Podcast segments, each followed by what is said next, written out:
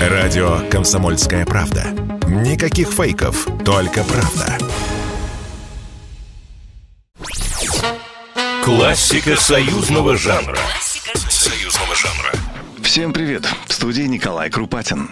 Уж сколько лет прошло, а даже на улице как минимум каждый второй встречный точно вспомнит песню «Малиновка». Но вот однозначно мало кто в курсе, как эта песня появилась на свет.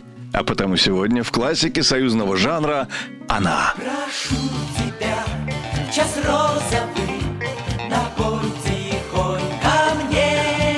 Когда Эдуард Ханок написал эту песню на стихи Анатолия Поперечного, исполнили ее нет, не Веросы, а Людмила Исулова, бывшая в ту пору одной из солисток песнеров. Проигрыш в Малиновке исполнили на саксофоне, звучала она медленнее, да и вообще была довольно странной стилизацией под афроамериканский госпел.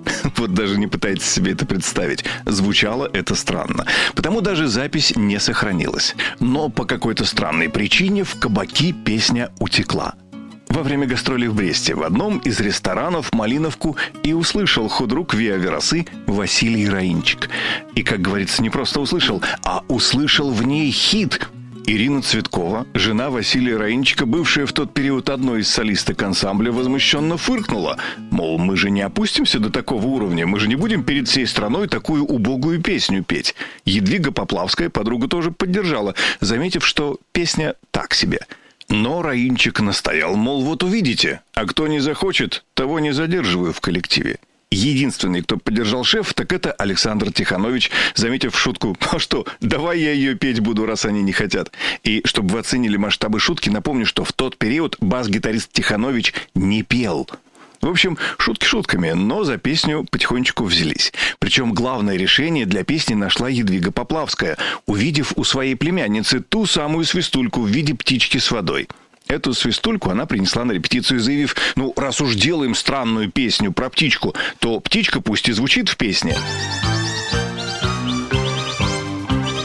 Кстати, эта самая птичка и сыграла с солистками злую шутку. В те времена еще не было такого чуда, как водостойкая косметика.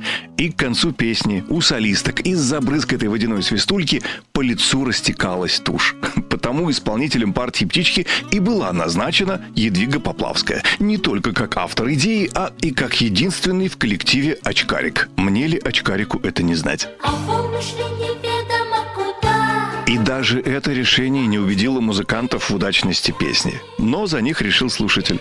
Услышав песню на радио, люди не отпускали ансамбль «Веросы» со сцены без песни со свистком. Прошу тебя. Классика союзного жанра. Союзного жанра. Программа произведена по заказу телерадиовещательной организации Союзного государства.